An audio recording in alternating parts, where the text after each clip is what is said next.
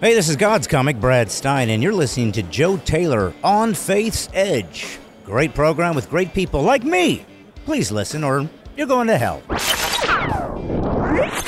We live with this expectation that God is at work, even if we can't see it.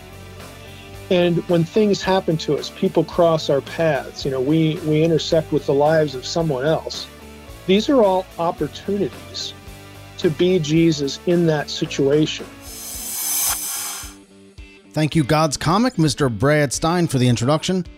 If you've not heard Brad Stine, he is absolutely hilarious, but he's not for the faint of heart, man. He is politically incorrect, he's cutting, and he will tell you like it is in a way that will make you belly laugh all the way home. Thank you, Brad, for the introduction. Hello, welcome to the 126th episode of On Faith's Edge. My name is Joe Taylor, recovering atheist and your servant in Jesus Christ. This is your place to hear conversations about God and living a life of faith in Jesus Christ. I cannot wait for you to hear today's episode with Dr. Michael Heiser. Interestingly enough, I heard Dr. Michael Heiser well before I was a believer in Jesus Christ.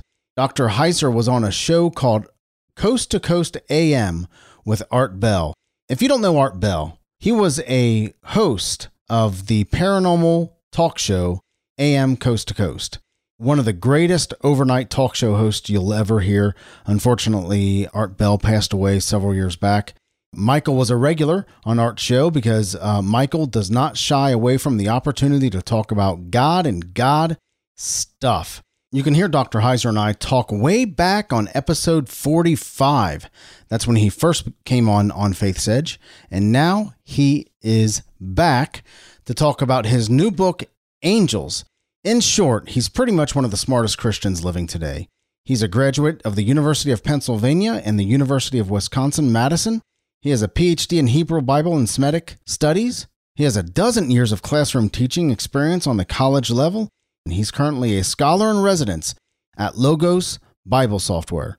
Uh, he's here today, like I said, to talk about his new book, Angels. What the Bible really says about angels is overlooked or filtered through popular myths. He wrote this book to help change that. It's about the loyal members of God's heavenly hosts. And while most people associate them with the word angel, that's just one of the many terms the Bible uses for these supernatural beings. Most people presume all there is to know about angels is what has been passed on in Christian tradition, but in reality, that tradition is quite incomplete and often inaccurate. Today, Dr. Heiser and I talk about what exactly are angels according to the Bible, how are angels active in influencing us in this realm, and what is the ultimate relationship between believers and angels. Mike, where do most Christians just get it wrong about angels? I think the fundamental problem is that a lot of a lot of what we think we know about angels as Christians has been filtered to us through Christian, you know, church tradition, all the way back to the Middle Ages, you know, on through, you know, the Puritans like Milton's Paradise Lost, you know, literature like that. There are some sort of key elements that believers, you know, really are, are convinced that you know the, these items are in the bible but when you actually look at scripture they're not. I don't really know any other way to put it you know and so what what i'm trying to do in the book eh, the subtitle's actually serious you know what the bible really says about god's heavenly host. And, and by the way the book is about the good guys not the bad guys. Uh, the the bad guys are going to get a follow-up book that's already done. I just don't know when it's going to be out but uh, these are the good guys it's what the Bible really says about it. So it sounds goofy, but I'm actually trying to root angel talk in the biblical text. When you say uh, root angel talk, what do you mean by that? I mean, what we say about the members of God's heavenly host conforms to, really derives from what the Bible actually says, as opposed to what it doesn't say, but what you know church tradition has sort of handed to us at points. I mean, it's not I'm not arguing that everything you know that you'd hear in church about angels uh, is is wrong. That's certainly not true. But there are some key ideas. Even even the terminology that I just used, members of the heavenly host. Okay, I'm, I word it that way because angel is not a term that applies to all members of the heavenly host. Angel is essentially a job description. So, what I do in the first chapter of the book, and the book covers Old Testament, New Testament, also intertestamental stuff that, that the New Testament writers, you know, dive into at points, is talk about terminology. You know, and, and I begin in the Old Testament and I, I divide things up into three semantic categories, three buckets. There are terms that describe the nature of the beings of the heavenly host. Fancy word for this would be ontological terms, terms that tell you what a thing is. Thing, these are terms like spirits, holy ones, you know, that, that sort of thing. And then there are terms that describe rank in hierarchy in the unseen world, in the heavenly world. And uh, a phrase, a good phrase, you know, that belongs here is sons of God. That's a term actually drawn from ancient Near Eastern royal court terminology.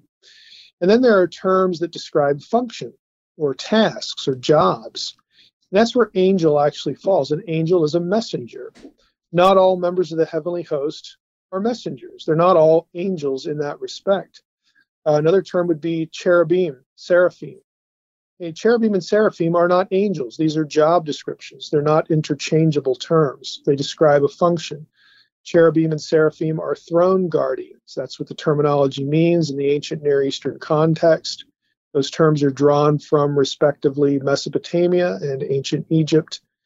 And, and this is the kind of thing that I try to start the book with, just to awaken people to the fact that, you know, what we tend to do is we tend to take all these biblical terms and sort of smash them together and when you do that, that's where we get ideas like angels have wings. There isn't a single passage in the Bible that describes angels that uses the, the actual term angels with wings. They are they look like people. They look like men uh, in the Old Testament and the New. Um, they, don't, they don't they're never said to have wings, but we assume that to be the case because we assume that angels are cherubim and seraphim, and those those two critters, if you will, do have wings. And so we conflate these ideas and then that gets passed down through church tradition. But if you actually, again, you know, if somebody actually, you know, put your feet to the fire and said, show me the verse that says angels have wings, good luck. Okay, there, there just isn't any. So it's things like this that I'm trying to get people aware of, and and again, just to think more biblically about, you know, the good guys in the heavenly host and who they are and what they do and what their relationship to each other is, and all those sorts of things you've you've educated me just now actually the because I had always assumed the cherubim and the and the seraphim were were types of angels, uh, and they're not angels. They are yeah. a, a, different type of heavenly being. Yeah, you'll you'll never see the word angel in a passage where those those terms are used. So, what are some examples of of angels within the Bible that we can clearly see? Yes, that's an angel.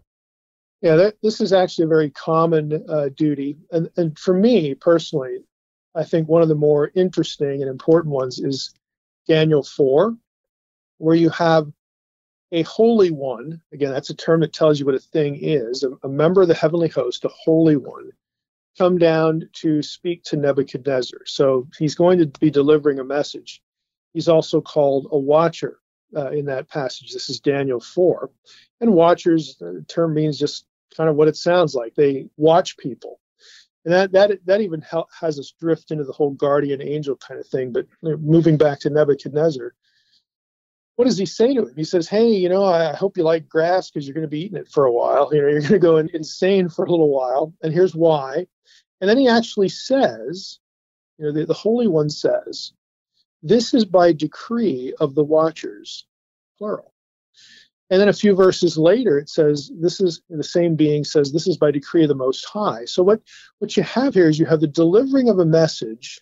That's what angels do. That's, that's the typical angelic function. You know, here, uh, you know, we have different terminology used for the one delivering the message, but he's still delivering a message, and we can see that very plainly. But it's a decree of the watchers.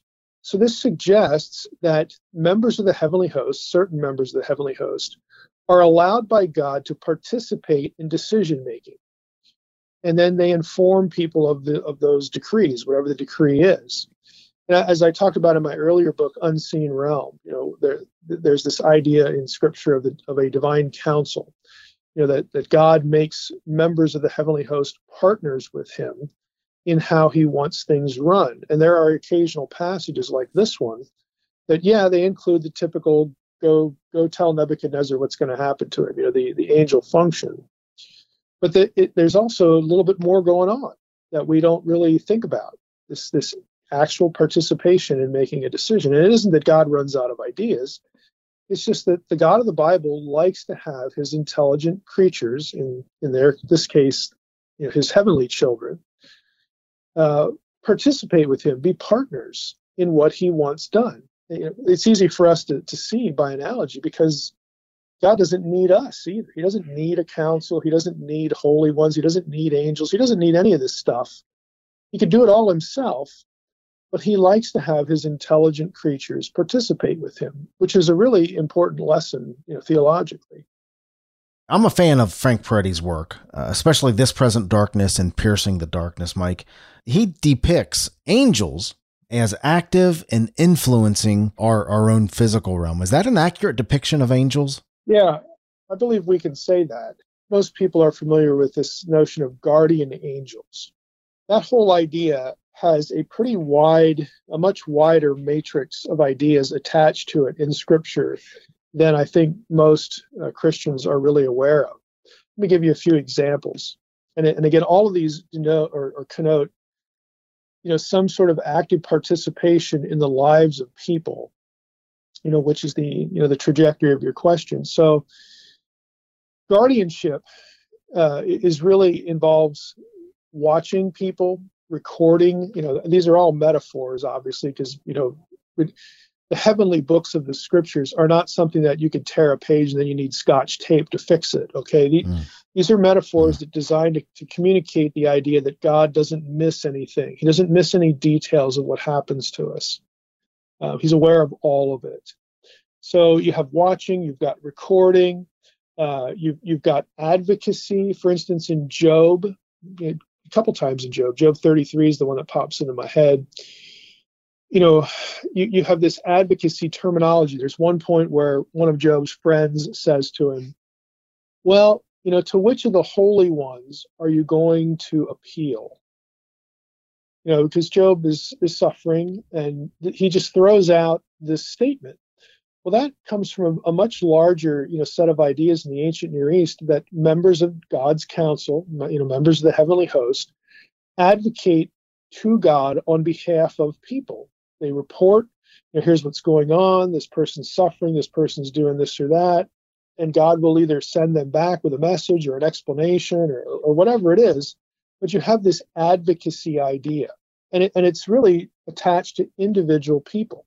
It's part of, again, this this idea that we have of, you know, we call them guardian angels, but you, you could use another term, but that's the one that sort of sticks, it's most familiar. You know, you have mediation, you know, these sorts of, of things you know going on so this picture where you know we we again presume uh, as christians that members of the heavenly host have an active take an active interest in us attaches you know to both the old and new testament in, in interesting ways i mean you have general verses like hebrews 1.14 that angels are ministering spirits sent on behalf of those who will inherit salvation i.e human believers so they're sent to assist you know, in some way. It's not just messaging, it's assistance. And individual believers can sort of count on that based on that verse. You've got Hebrews 13. that You need to extend hospitality to people because you might be entertaining an angel unawares. Again, you wouldn't say that if they had wings sticking out of their back, by the way. I mean, it, it's just that in the Old Testament, you know, they, they don't know who these who these individuals are unless they do something fairly spectacular. It's not their appearance that gives them away. It's something they do that, that's beyond the human realm. So I would say, yeah, you know that that's a biblical idea that you've got this interactivity, you know, notion going on between humans, members of the heavenly host, and God. Is it something that we can tap into through some spiritual technique or some some prayer process, whatever it might be, that we can that we can tap into the power of angels or the communicate in communicating with angels? Yeah, that's an important question because if you just had the Old Testament in its own context, you could probably say yes to that. Well, the problem is we have the New Testament. So, you know, we, that sort of cuts it off because let, us take the advocacy. You know, Job's friend says, "To which of the holy ones will you appeal?" Well, that that suggests a conversation, maybe a prayer, maybe some sort of ritual act or something like that. It's really interesting, and again, I think important. That language of mediation goes away in the New Testament, I think, for obvious reasons. Christ is the lone mediator between God and men. He is the advocate, First John he he dis you know they don't have to do that stuff anymore because of the work of jesus. And i think that explains why you never and i'll include the old testament in here because you, you never really have a passage that sort of lays out or calls for or describes a human being soliciting an angel and telling the angel what to do or asking the angel to do something. I realize that that's kind of a common idea in certain circles of you know, of the church, but there's no Bible for it. You know, again, Hebrews 1 says that they are sent for on behalf of or for the sake of those who will inherit salvation. You could do the fancy, you know, Greek stuff, and I, I, have a little bit of this in a footnote in the in the Angels book about the Greek preposition there followed by the accusative case. You will never find an instance of that combination like we have in Hebrews 1:14, where the prepositional phrase means at the behest of. In other words, Hebrews 1:14 doesn't teach us that angels are here to act at our behest, at our command. The, the, wrong picture is the angel shows up and looks at his watch and says, I got five minutes. What do you want me to do? Okay, that is not the biblical picture. The, the biblical picture, even if you read the verse closely, they are sent. Well, who's the sender? That would be God. It's not you. Okay. Uh, the, again, this is a, a fairly common idea, again, in certain parts of the church, but it does not have biblical roots. It seemed like you said that that angels don't really, uh, we, we don't communicate with angels, but isn't there isn't there some some allusion to that in First Corinthians, speaking about the tongues of angels? We're never authorized to initiate, you know, contact. Now you you bring up an interesting passage, the tongues, you know, of angels and I, I actually discussed this in a chapter. There's basically two explanations for this that have both been offered by scholars and and you know are borne out in his in discussions in history. One is that the this presumed language of angels is Hebrew. there were lots of you know fans of that uh, because of the Old Testament. Sure. That actually that actually doesn't have uh, a lot of precedent for it. And the other one is that it's some sort of angelic language. Okay, and some you know would would suggest that Second Corinthians 12 is, is perhaps an allusion to this, where Paul says, "I know a man in Christ, you know, who 14 years ago was caught up to the third heaven, and whether he was in the body or not, I don't know. God knows, but he gets caught up to paradise, and he heard things that cannot be told, which man may not utter." It doesn't really say he heard things in a different language, and if it was a language that angels spoke, it raises some questions. How would he understand it? In other words, how, how would he not know what was said and how would he be unable to tell it? Because you do have plenty of other passages where humans interact with angels. And in those passages, it, you know, the angel, if we just you know look at the text, the angel is using not a language that isn't Greek or isn't Hebrew, but it's in Greek and Hebrew. There's no reference to it being an unintelligible thing. The only the only thing you really have there is in you know 1 Corinthians 14, where there's this reference to this idea, this this tongues of angels kind of thing, not to speak to them, but to you know commune in your spirit with God. And so a better way to, to look at it might not or might be that the, the pat, this idea isn't that we're supposed to sort of have a gibberish between us and God. Like you have to ask yourself, why is that even needed? But mm-hmm. maybe it's angelic in the sense that your heart or your spirit, you don't really have words for what you're saying, and there are things you know between you and God that you know you're somehow other than you know verbalizing it, your your heart and your spirit are able to communicate to God. Maybe that's what's in view. That would be more consistent. But you know, scholars have argued, you know, for you know about this for quite a quite a long time, and I discuss it in the book. But there's there's really no there's no specific clear, clear is an important word here, uh, endorsement of that believers should, as a spiritual practice, adopt or come up with some sort of you know gibberish language, uh, and then call that the tongue of, of angels. Again, if, if you don't really know what you're you're saying because it's gibberish, how would you know it's the tongue of an angel? You know, and, and if it's supposed to be something that's given to you, you ought to still be able to know what it is if it's you know some sort of spiritual gift. So I think a lot of these statements are not really thought about uh, in, in close detail, and, and some questions that need to be asked tend to not be asked.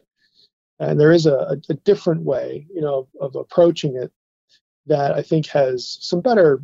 It's a little more consistent, a little more contextual support. And at the end of the day, God knows your heart; He knows your very thoughts anyway. So you're not being cut off, you know, from God in any way if you don't have this practice. I have friends who, you know, who will, you know, pray in, in, in tongues. And, and my view of this is, look, if this draws you closer to the Lord, good. You know, if, if you're gonna if you're gonna use this, you know, I think what Paul was really shooting at is that you know, if you're gonna use this as some sort of thing to distinguish you among believers as being close to God or closer to God, well, then we have a problem. Mm. Um, you know, so I, I tend to not, you know, bicker too much, you know, about uh, the practice with people, so long as you know they don't, you know, sort of cross those kinds of theological lines and and create a Christian hierarchy. Yeah, the the haves and the have-nots. Right, you know? exactly. And, that, and that's really what Paul is after a lot in these gifting passages. You know, this this creation of a of a pseudo hierarchy. I consider myself somewhat of a practical Christian, meaning we prove our faith. Our faith without works is dead. Our faith is uh, the true religion is by feeding widows and orphans. I believe that there's a spiritual realm. I think that's that's the Bible's pretty clear, but I don't think a lot about it. I don't have a sense of interaction with this spiritual realm at all those are actually those are actually two related but different things i would say good if you don't think too much about it because i think it's i think christians have a deeply flawed assumption that god is only active in the spectacular or the out of normal hmm. the reality is is that god is active in the unseen okay the, the, the providential invisible hand this is why I, I, really like movies like It's a Wonderful Life, despite the Angel's Wings and Clarence and all that stuff. I, I love the movie and movies like it because when you look back on life, you see where you are and and again some of the key moments in life. And you know lord willing they're they're key spiritual moments where you either minister to somebody or somebody ministered to you. And and, and you you see the concatenation of small things that accumulate and direct you know the, the path. If I'd have, you know, if I'd have made the right turn instead of the left turn, you know, if I'd have done this instead of that, you know, you get you get that perspective, and and that's wonderful. But what really needs to hit us is that I didn't notice any of that while it was happening, and that's mm. really how God works. So on the one hand, it's great that you don't think about it because you're not supposed to. This is the way God works. But you know, on on on the flip side of that, you know, th- this notion of of you know, kind of I'm trying to remember how you said it, you know, being in tune, you know, with it or, or, or you know, having a sense of it. What what I think is is that, that that's the downside because I do think that that's a shame, but it's not contradicting the first thing, you know, the first part of the equation, the first side of the coin. I think what we really need is a sense that everything that we do and everything that happens to us eh, if it may be and probably is intentional in some way that in other words we we live with this this expectation that god is at work even if we can't see it. And when things happen to us people cross our paths you know we we intersect with the lives of someone else. These are all opportunities to be jesus in that situation. And and if, if we just sort of lived with the sense that i'm supposed to be here okay that that this is this is meaningful. All these things that we never notice are meaningful, then I think we would feel more connected to what's happening, you know, in an uns- in the unseen realm. So why is it important to understand as as Christians, even even even the non-believing listeners that we have there? Why is it important to understand angels and what they are all about? Yeah, I, I think all these things we've talked about have links. They they serve as templates for how God looks at us, how God wants to use us, and how we should think about our own lives. Um, you know, it, angelology is not sort of this standalone doctrine that has no impact on how we should think about ourselves and our relationship to God. The problem is angelology is never taught that way.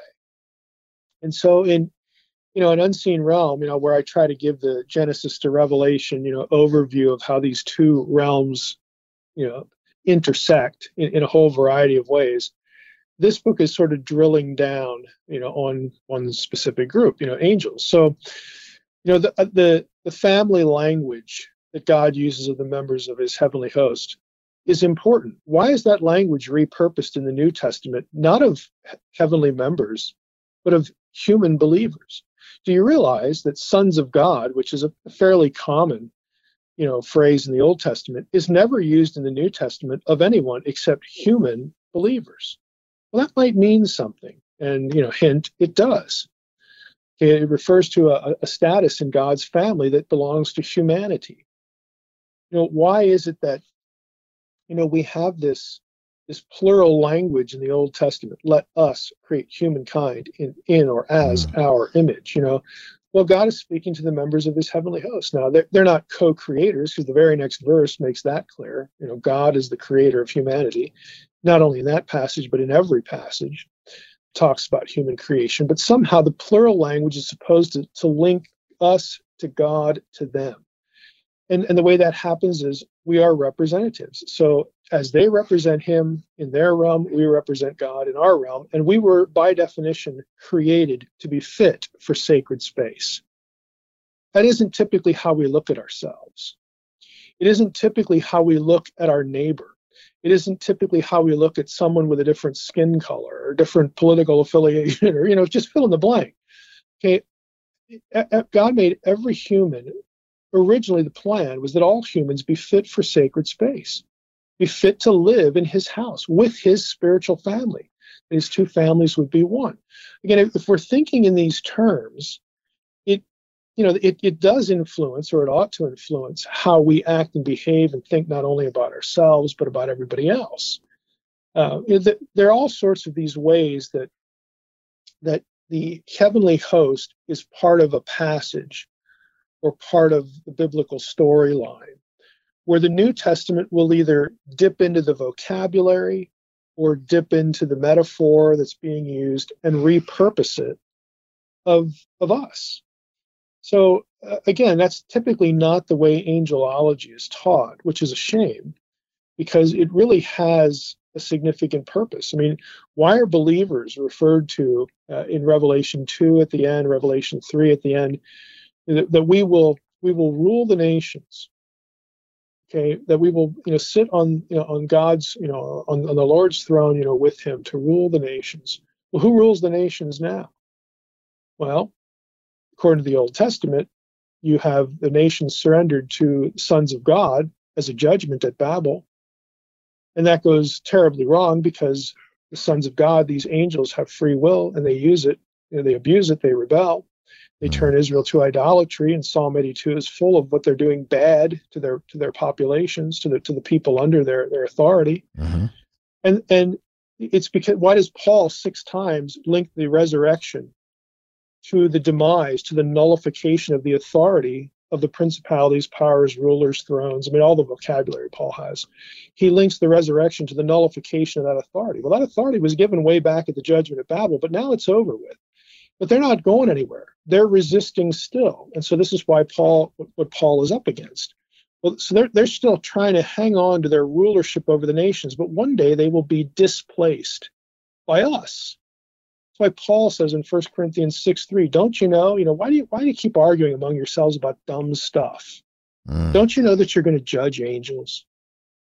I mean, you know, it's a throwaway line, but it's set in the context of an Old Testament worldview that Paul is is quite well aware of. Um, you know that that we as as Christians, as believers, are the newly, or we're going to be the newly reconstituted council of God, ruling with our head, Christ, over the nations. It just doesn't get taught in church you know and it, it, it's a shame because the, the way we we think about angelology is is very diluted it, again it's filtered through church tradition but there are a lot of really interesting and and honestly just wonderful ideas that attach to the way the heavenly host is talked about uh, in in both testaments practically mike how do you hope that people after reading your book are impacted? How do you hope that they change the way they think? How do you how do you hope that they change the way they act after reading your book? Yeah, this is a common thread for me. Um, what I want is I want people a you know back into the text. Again, I, I, it's not that I think creeds are bad or denominational distinctives are bad or church tradition is bad. I don't, I don't think those things are bad. They are not the text. They are not the biblical text. So we need to stop getting our theology from tradition, you know, in these little bite-sized morsels that tradition gives us, and think that's that's what theology, that's what that's what the Bible teaches. We need to disabuse ourselves of that notion and actually get back into the text. And secondly, in letter B, is I want the ancient Israelite and the first century Jew living in your head as you read scripture. Uh, you know, we, we talk a lot about context. Well, we need to interpret the Bible in context. Well, that means a lot more than the verse that precedes the one I'm looking at, the one that comes after. It means a lot more than things like the archaeologist saying, "Hey, look, they used pots and pans back then." You know, look, context is about worldview. Okay, and this is what what's what's missing. We we lack an ancient worldview permeating our minds and, and, and affecting the way we read and think about scripture. The, the right context for interpreting the Bible is not the Middle Ages. It's not the Reformation. It's not the Puritans. It's not evangelicalism. It's not fill in the blank with anything that's post biblical. Okay. The right context for interpreting the Bible is the context that produced the thing. This was God's decision as to when he had the Bible written, by whom, where they were. You know, we have to have a sense of the ancient worldview, the ancient writer's perspective on things, to really understand our Bible. Because he's writing to an audience that lived it in his own day. So I'm not denying that the Bible was written for us, but it wasn't written to us. And, and we really have to remember that. So those are the things that everything I write, I want people to go back to the text, you know, back to primary sources, okay, to, to sound like an academic here. Uh, and I want the ancient Israelite and the first century Jew living in your head rent free. Uh, you will not if you, if you if you start to do this, you will never read your Bible the same way again. It just because you're, you're you're being intentional about trying to see it not through your eyes or the eyes of your tradition. You're trying to see it through their eyes, and then you know figuring out on on the other side of that. Okay, well here's here's what they really meant and how do I apply this to life? You know, then you know it's that's a familiar exercise to most Bible students. The book is Angels: What the Bible Really Says About God's Heavenly Host by Dr. Michael Heiser. A very, very important book. Mike, can we talk a little bit about your personal faith? Oh, sure. How did you come to believe in Jesus Christ? I came to Lord when I was 16 uh, in high school. I was the only Christian in my family.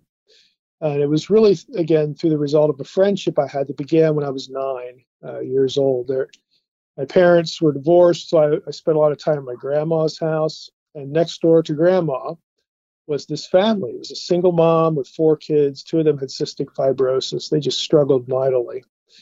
But this this guy, we were the same age, you know, starting at nine, and we became best friends. And I would be over at their house. And that was my first exposure to the Bible. You know, they, they would read scripture. She would tell Bible stories. You know, and I was I was over there for for some of that. And eventually, I wound up, you know, visiting church and doing other things, you know, with them. And I I eventually became a believer when I was 16. So it that was my path, you know. And I was I was discipled by a former drug addict, you know, who had come to the Lord and had a real heart, you know, for evangelism and discipling kids and you know that that's that those are really the core elements of, of the story. Again I, it was kind of a hostile environment you know because I, was the only believer in my family. My parents thought i had joined a cult. Uh, no literally they did. And it, it i mean I, I, could fill an hour with sort of comical and you know in some cases tragic episodes of, of just things that happened uh, in high school but um, because i was a christian uh, but I, I, mean, I look back now, I, I, don't regret any of that. I mean, at the time, it was, you know, it could really be tedious or, you know, frightful or really, you know, irritating or whatever. But I, I can see now again where all of those things just contributed in some way, you know, to to, to molding me, you know, in, in some good way, even though I didn't like it at the time.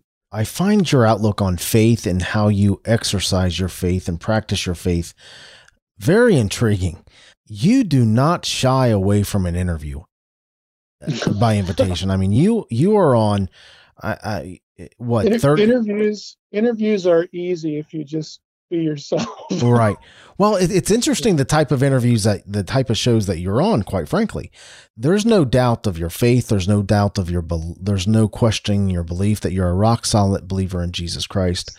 Uh, but you've done pagan podcasts. You've done yeah. coast to coast uh, AM, coast to coast AM, uh, formerly with with Art Bell and now George Noory. And I'm not quite certain people would, would look at those those types of shows as uh, some place a Christian ought to be hanging out. So, what would you what would you say to that person that says, "Come, come on, come on, Doctor Heiser, can't God forbid that we should hang out with people that need the gospel, or at the very least, just need to think a little bit better about the gospel, or about the Bible, or about Jesus. God forbid that we should we should do something like that. you know, somebody somebody might get saved, or somebody might have a higher view of Scripture when we're all done. You know. Right. Right. Um, you know, cue cue cue the scary music. You know, at that point, um, that, that's really what what it's about. You know, I I'm into all sorts of you know strange topics for a reason. You know I, I i like to tell people that i've always been interested in anything old and weird. And when i became a christian it's like well the bible fit right in there because it's old and it's pretty weird. You know so it, it it just you know the scripture you know took on a, a different nature a different character for me. Uh, this this sort of thing that became the the central focus of my of my thinking and my study but all those other things you know didn't didn't go away. And and and you know what i try to do is i try to get people into into a spiritual conversation. Now some of your listeners might find this offensive but i'll, I'll say it because i've said it live and, on, on other interviews. Sometimes you'll have far better spiritual discussions at a ufo conference than you will in church. Mm. okay because and there's a very simple reason for that the people who show up for those things and who are interested in the weird topics from the pagan to the new ager you know whatever they are primed okay? They are primed to discuss big picture things. Is there a god? If there is what is he like? Why am i here? How, how do i know that that he put me here? You know what what is this thing about creation? I mean these are huge big picture worldview, you know, gut level foundational theological questions. And it's not that you're going to meet people and just, you know, be able to lead everybody to the Lord. I mean, that happens. But in a lot of cases, what people need to hear who are in who have adopted those worldviews as alternatives is they need to meet a Christian who's not a not afraid of them, and b is not dismissive of the things they really want to talk about. A lot of these people have been burned by Christians and they're angry. A lot of them, you know, walk away from the faith for the dumbest reasons that, that you can imagine. I mean, if I had a dollar for every time I've heard things like, I used to be a Christian until, you know, I read Zecharia Sitchin's 12th Planet, or I saw Ancient Aliens, or I listened to this YouTube lecture, and, and, and I, I try not to roll my eyes, you know, because it's like, look, if, if you'd have said, you know, some if you'd have brought up some great tragedy and you and you're wondering where was God, I mean, I get that. but this is just dumb. I mean, this stuff, this stuff is not difficult to to shoot holes in, and and and really, you know, my my goal is not to you know berate anybody or shoot holes in their worldview, but my goal in those situations is well, have you ever really thought of, about this thing that your you know your the source you know this TV show said that it really doesn't work because of this reason over here. You know and, and they use the bible to defend this or that but you know the bible doesn't really say that. Or you might you might have heard the bible says says or teaches this or that. Well not really because look over here. I mean if you just engage with them and you don't run away and you don't look at them like they need therapy or, or whatever or you don't tell them they're possessed or you know those are the doctrines of demons or something you know you, you don't just do something to put up a wall or drive them away or belittle them. That's a good thing because that's that's pre-evangelism. You're being you as a christian are defying their caricature of what christians are and how they behave and that's a good thing. You know good grief. You know every place paul went you know, he, he got into a messy discussion, you know, because he's the he's the apostle to the Gentiles. He, the you know, I wish we had time to talk about the pagan talk show I was on because I that's that's the time in my life where I got done with with that interview. I've been on the show. Uh, it's called The Voice of Olympus. You could you could Google my website drmsh.com and Voice of Olympus, and you'll find the interviews. The audio is terrible, but but it's really worth listening to because here's here's a person who could see from my book unseen realm and, and supernatural that, that wow there's a shared worldview here and that fascinated this guy. And he worships the gods of greece and rome. And so it's the two of us having a discussion about what i call the deuteronomy 32 worldview. And that leads very naturally to the gospel. And i thought after i was done with that it's like this is this must have been what it was like to be paul. Like every day. Every day he's he's talking to the people who worship the gods of greece and rome and the truth is, uh, people in those situations, be it the you know the the pagan your uh, the pagan talk show, or the the UFO conference, or whatever whatever it might be, they're right where we were before we be, yeah. before we became Christians, just trying yeah. to fill that hole, just trying to fill that yeah. that curiosity of what is this all about, and our job is to bring them closer to the truth. If it's planting a seed or just sitting down with them for hours and telling the whole story. People just appreciate, you know, again, in those contexts, they appreciate not being attacked. They appreciate not being belittled and dismissed. They may not agree with much of what you say, but if you can have a calm, thoughtful discussion with them, um, again, 99% of them are going to just say, well, this was nice. You know, I, this was kind of fun. You know, I, I, I would do it again, you know, and, and that's really what, what you should want. You know, you don't have to be confrontational. You don't have to be condescending and you shouldn't be, but a lot of them, that's what they expect. It's really what they expect from Christians. Since coming to, to believe in Jesus Christ at 16 and, and starting your faith path and kind of planting that planting that flag at that moment. Have you personally had a time where you questioned your faith or even the existence of God? No, I, I haven't had one of those. I, I did have a sort of I mean, I'll use the word crisis. It's, you know, compared to those things, it's sort of a mini crisis. But I remember, you know, uh, uh I don't know if it was two, it's at least one occasion where I would just sort of hit a wall in both not only my ability to sort of think about scripture, but also what it seemed there was to think about. Uh, and again, I, I fully recognize I was a geek. I was a nerd. I understand that most Christians aren't into the Bible like I was, you know, or am. I mean, I I, I embrace the geekdom. All right. I, I had this creeping notion, but but I didn't know where to turn. And the creeping notion was there has got to be more to this than what I'm being taught or, or what I what I presently have under my belt. I just knew there was, but it just seemed like I had hit a wall. And, and in my case, that was a bit disturbing because I had thought at some point I want to do something in ministry But if I get bored, that that's just not good. You know, I, I don't want to mail it in. I don't want to play out the string. Um, I don't want, you know, my attention deflected in, into other things, and that, that, wouldn't have necessarily been bad. But for me, I, I, felt called, you know, to do something that was related to to the study of Scripture, and that really disturbed me. Um, but you know, the Lord had just bring had to just bring other people into my path and give me some direction. I had no direction at all. Not only was I the only Christian in my family, no, nobody else had gone to college. Um, again, I could fill up a comedy routine with with the stupid stuff that I did, that would just show your you and your listeners how how utterly clueless uh, I was. So, looking back on my life, providence is a big deal for me because I I have I'd love to be able to to do interviews and say, yeah, you know, I really thought about this or that. I made a wonderful decision, and man, I knocked that one out of the park. I don't have a single moment of that.